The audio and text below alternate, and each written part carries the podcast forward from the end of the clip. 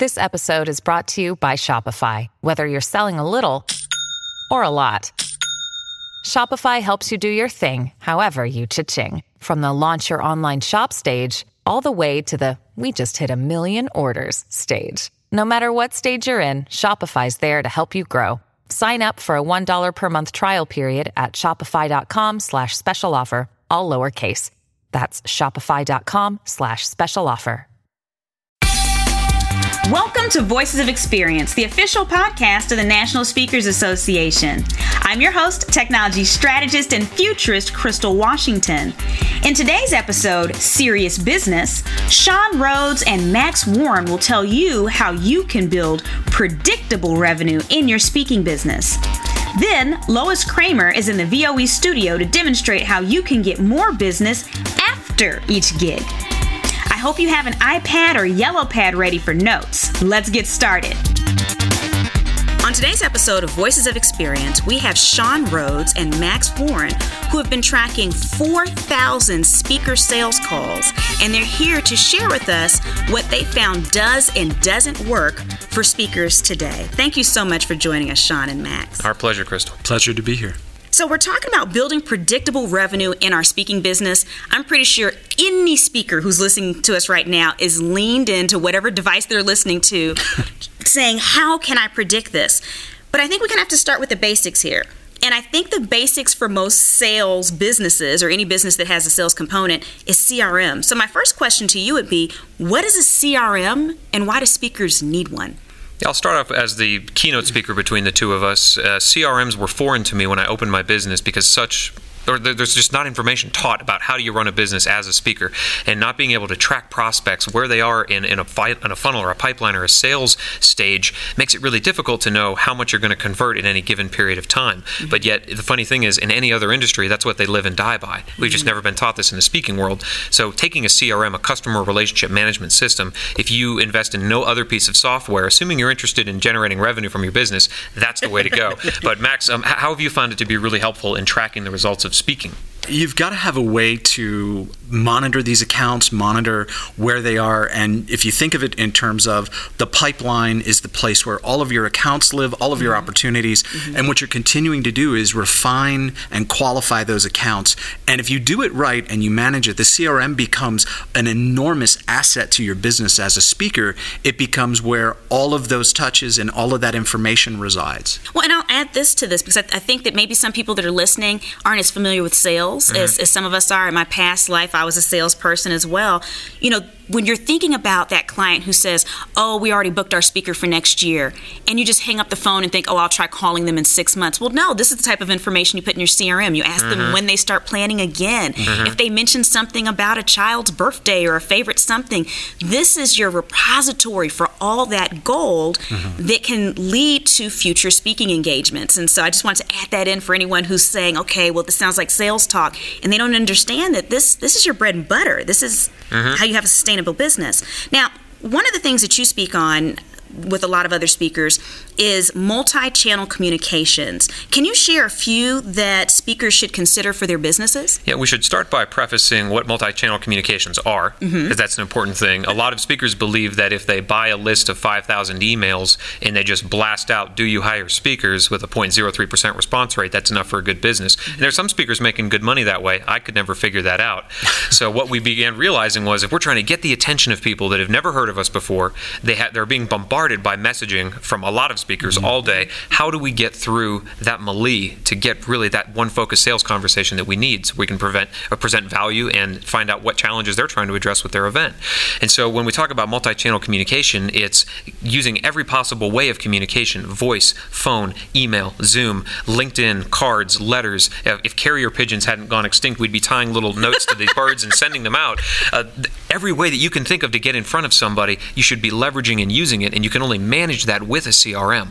But Max, how have we found that across more than 4,000 separate sales calls on the phone and tracking hundreds and hundreds of accounts that multi-channel communication has made the difference? The the tipping point comes frequently after you get beyond that third call. Mm-hmm. And so what you're doing is you're you have to stop thinking about it like the once and done mm-hmm. is really where you right. were going. I, I bought my magic list, I fired my magic email, Now I just wait. Right. And that's not what you need. What you need is a compounded effect, a cumulative effect of all those channels and the same message because you're vying for their attention. Right. And their attention and their focus is on so many things at any given time. So just to get on their radar, just to get deep enough in an engagement, Mm-hmm. you've got to find a way to do it. And the best way to do it is you're sending an email, Mm-hmm. you're showing up in LinkedIn, you're following up with a voicemail, and your persistence creates an opportunity to have a meaningful conversation and get deep enough in the conversation to really understand their business as the meeting planner or the senior director of education. What outcome are you chasing? Mm-hmm. And of course, all that data then gets funneled right back into the account profile so that you've got a much clearer understanding and um, paying attention to what's working. Um, if you notice someone's leaning into email and you're getting a lot of response, you know that's their primary channel. Mm-hmm. Right. Uh, that doesn't stop us from picking up the phone, but we still want to be where they are. That makes sense. So, in this digital age, and I speak on technology, but I, I see this as well. Tell me if you've seen this, especially in our industry. You mean it's not enough for us to just connect with decision makers on LinkedIn and then just post our articles all the time so that they'll eventually see our Oh. genius and hire us? Only, only if you like feast or famine in your business. oh no! Yeah, yeah, because that's what happens. The Right. phone might ring for a while when you get that really viral article, and then it's going to stop ringing. Well, the bills are going to come due at the same rate every month. That's but if the revenue's not there, you're not running a predictable business. You know, that actually brings us into my last question, Mm-hmm. which is how can you predict revenue from unsigned contracts? We talk about predictable Yes, revenue. absolutely. So we, we track uh, hundreds of accounts, just about 500 accounts right now, just for my business and across other speakers that we're helping out, hundreds of their accounts. The reason that we can predict revenue is we're doing things that no other speaker is taking the time to do, and that's discovering, like you mentioned, when are you going to be deciding on a keynote speaker? Even if it's not now, when is that going to be? And what's your historical budget? We ask those questions, and that lives in the CRM and flows with that account. So when it comes time for August, September, November, whenever they tell us they're going to be selecting keynote speakers, we know to reach out to these 10 accounts that are going to be buying speeches. We know what their budgets are going to be inside of a ballpark, and I know what my close ratio is on that type of business where it's not inbound, it's outbound. So it's a lower close ratio than somebody picking up the phone, come talk, whatever your fee. It's different. Right. But with that, if there's fifty thousand dollars on the table, and I know I have a thirty-three percent, um, you know, close ratio, I know very predictably what I'm going to get month over month in closed business mm-hmm. because I'm taking the time to track those numbers. I think you just said something magical, and it's something that we don't hear very often in this business, and it's about tracking. Mm-hmm. You know, I'm a big fan of tracking. I forecast in my business, you know, and, mm-hmm. And it is something that is very much numbers based. And so I definitely appreciate your sharing that with us. I think you also shared that you'll have a resource available. Absolutely. The number one thing we found that speakers struggle with in setting up, whether they're running this off an Excel spreadsheet or a CRM, mm-hmm. is having quality prospects. Okay. Because if you're reaching out to people that have never brought in a speaker from outside their industry or they can't afford you, you're wasting your time. Right. So even a great effort, well done, is not going to yield results. So what we discovered was by sourcing prospects and putting them through filters, we use nine separate filters before any prospect is let into our pipeline. Okay. Including who the decision maker is, when is their next event, who's spoken there in the past. If they've brought in Crystal Washington and I can find your fee, I know that I can pretty predictably ask for what they paid you last year. Right. And that is invaluable when you're walking into a sales negotiation. So we will give that resource for any of the uh, NSA members that are listening to this recording right now. It's called the Nine Secrets of Speaker Prospecting. Oh my gosh. Well, that is amazing, Sean and Max. Thank you for being with us today. Pleasure. Thank you for your generosity in sharing that tool. Sure. I know there are people right now that are chomping at the bit to get mm-hmm. their hands on it. Thank you. You're welcome. Thank you. Now that you understand how to leverage multi channel communication and CRMs on the front end for predictable revenue, let's discover what you can do after a gig to generate additional opportunities. On this segment of Voices of Experience, we have Lois Creamer, who's been speaking to and working with speakers for over 21 years. Now, I am personally excited because I have had the experience of working with Lois in my own business, and so I know what she can do in terms of generating revenue in speaking businesses. I can think of no one better to talk to us about how we can get more business after the gig. Lois, thanks for joining us at Voices of Experience. Thank you, and you said that introduction just as I wrote it, so I really appreciate you. I do what I can for the people. Okay. so my first question is, you know, a speaker's at an event, they're being showered with praise by the client and audience members, they're elated about the talk. How can she or he take advantage of this moment to get more business? You know, this is something I've really been emphasizing the last two years because I think too many times we go, uh, speakers go, they give a speech, everybody loves them. Mm-hmm. They go back to their office and think, wow, how can I do this again? Without really thinking strategically. Just starting from it. scratch every time. Yes. And uh, that's not a good way to run your business, by the way. It's a good way to be run out of business. Oh no. Um, but uh, you know, I talk about something that I call aftercare, Crystal. Okay. And it's what can I do to further the relationship with the client, to further the being, to be really be a resource to the client instead of a, just a, a mere speaker. And so. I am a big believer, and I did this when I did some sales programs for corporate early on. I would give my speech, and then I would go back to my office and I would call the person who made the economic decision to bring me in. Okay. And I would say, you know, thanks for bringing me in. I love presenting with you, uh, for you, and I loved your group, blah, blah, blah. And then I would say this this magic phrase Do you think it would make sense for me to work with your sales managers?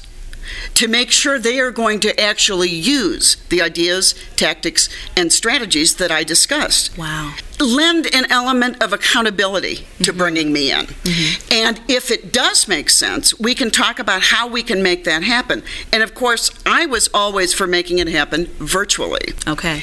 And uh, so I'm talking about webinars. I would have sales meetings on back then Google Play or Google Talk, now on Zoom, where you actually have these meetings with the sales managers. I said, Tell me what is working, what's not. Um, we had set up a couple of initiatives based upon what the company wanted to accomplish by bringing me in to begin with. And an interesting thing started happening when I did this. Okay.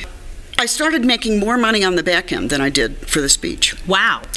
And it really, I started thinking of the speech almost as a showcase, Crystal. Okay.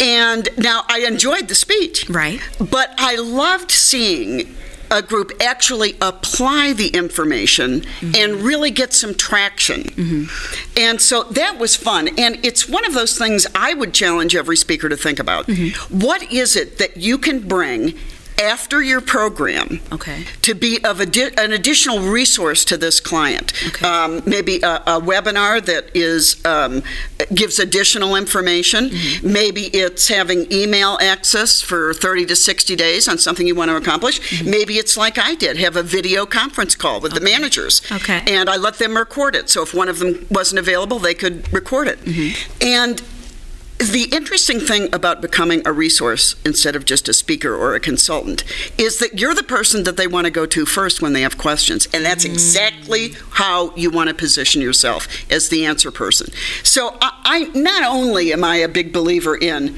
doing another speaking engagement, Right. but I, I think we need to ask ourselves what are the other ways I can serve? Mm-hmm. Creating other revenue streams then for our business besides standing on a platform, which by itself is not a good strategy Right. Right. uh, in this day and time. And technology has made it so easy to facilitate the kinds of things I'm talking about after the event.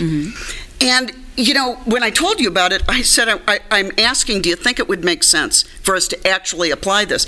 That's a hard thing for somebody to say, no. no, no. No, we spent thousands to bring you in, but we wouldn't want to actually accomplish anything. It was just for giggles. Yeah, that's right. So, so that's something I'm a big believer in. Okay. You said something that really hit a button with me, Lois, and that's the fact that you said you scheduled this follow up call with the person who made the economic decision to bring you in because that may not be the person who you worked on or worked on during the event itself. The person who went through all the logistics with you, who made all those little things happen, that may not be the same person who wrote the check and signed on the dotted line. So you're saying follow up with the decision maker Yes. not necessarily the person who you partnered with on the event. That's absolutely correct because what I want to what I am trying to appeal to the person who can sign the check. Okay. Okay? That's who I am wanting to appeal to. And typically in corporate, for mm-hmm. example, mm-hmm. that's going to be um, somebody on a VP level. Okay. And w- whatever topic you speak on, mm-hmm. i- you're going to find the most likely decision maker in corporate would be the VP of sales. Okay. Regardless of topic. Okay. And so I'm going to whoever can sign the check speaking and engaging whoever that person wants me to. Right. And I would probably be inclined to copy the person who really was overall planning things for me. Okay. To let them know. I just think it's a professional courtesy. Right. You don't want to leave them out. No, because you don't know how important they are to the decision. Right. You never know. Right. So I think uh, I think including people in is is always a great idea. Plus, this person could be a real advocate after working with you on this meeting. Okay. And never underestimate the value of having an in-house advocate. That is a powerful statement. Now that the event's over, can you share maybe two to three tactics a speaker can use to get more business from that least last piece of business? Yes, I think that. First of all, you want to remind them why you were there, why they hired you in the first place. Okay. So uh, obviously, this goes back into qualifying when you originally talked with this person and asking a simple question like, What do you want to accomplish by having me with you? Okay. Because we might have an idea of what we want them to accomplish, but key is what that person who's writing the check wants us to accomplish. That's true. And hopefully, it's going to be both. Both will be valued. Right. So when I'm having a follow up call, I want to say, How did you feel? Did I do what you wanted to do? Were we able, you know, Crystal, I say people are hiring us to move the needle in some way. Okay. They're hiring us to either increase engagement, productivity, profitability, or shareholder value. I think broadly that covers just about everything. Right. So you want to remind them uh, your message. You want to remind them the importance that they relayed to you, why they're bringing you in. And then you just want to drive home what could this look like if you actually applied this, people understood it fully, and they were capable of doing exercises beyond the speech mm-hmm. that will really make this part of the culture. You know, you're not going to be part of the culture if you stand on the platform, you give people good ideas, and you go away. Right. Which which has been something a, a lot of people do. Right. I'm always real high content. Okay. And so I'm never going to assume that everybody's going to remember everything I said. Okay. But I want, if I can, to take some responsibility for making sure some behavior has changed. Mm-hmm. I'm moving the needle in some way. Right. And um, I, I think that most people who make decisions to bring you in will appreciate that. My sense is that they welcome the idea. Uh, of this, and you know, even if somebody says, No, we're not interested in going farther with you, at least try and engage them. Uh, I write a blog that would be very, uh, could be very meaningful for your group. May I send it to you and share it with your employees? This is how you create spin. This is how you create word on the street, and it's how you create a reminder that they brought you in and what a difference you made for the future. Now for a word from one of our sponsors. Let me ask you something. Are you sick of the ebb and flow of revenue in your business? Are you tired of not having a process you can prioritize every day that guarantees results and scalability? What about all of the technology that's not working for you? SpeakerFlow is the only company geared towards helping speakers achieve predictable revenue by leveraging technology to get organized, get known, and get paid. Whether it's our CRM, consulting, or our mansion retreats, we've got you covered. Stop by speakerflow.com to schedule a free discovery call today.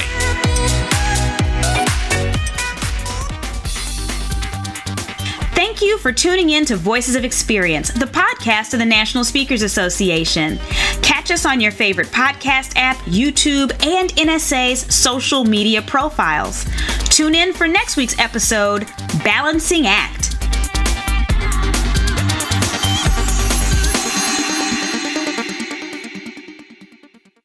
This podcast is a part of the C Suite Radio Network.